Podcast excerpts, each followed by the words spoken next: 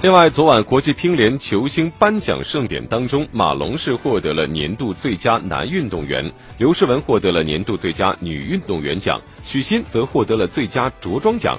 此外，他还获得了一个年度最佳得分奖，他是和樊振东一同来分享了这个奖项。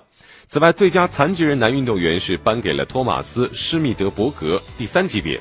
最佳残疾人女运动员是颁给了吉尔达·罗斯，第二级别。年度的突破新星是颁给了张安 Lily 张。2019年，张安一路突进，创造历史。在女子世界杯，她成为了首位闯入半决赛的美国选手。2019年泛美洲锦标赛，她在单打、团体、女双、混双四线称王。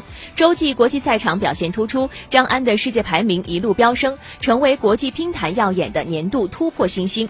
那年度的最佳教练颁给布拉迪米尔迪亚兹。2019年度，布拉迪米尔·迪亚兹为波多黎各乃至泛美洲乒坛做出了杰出贡献。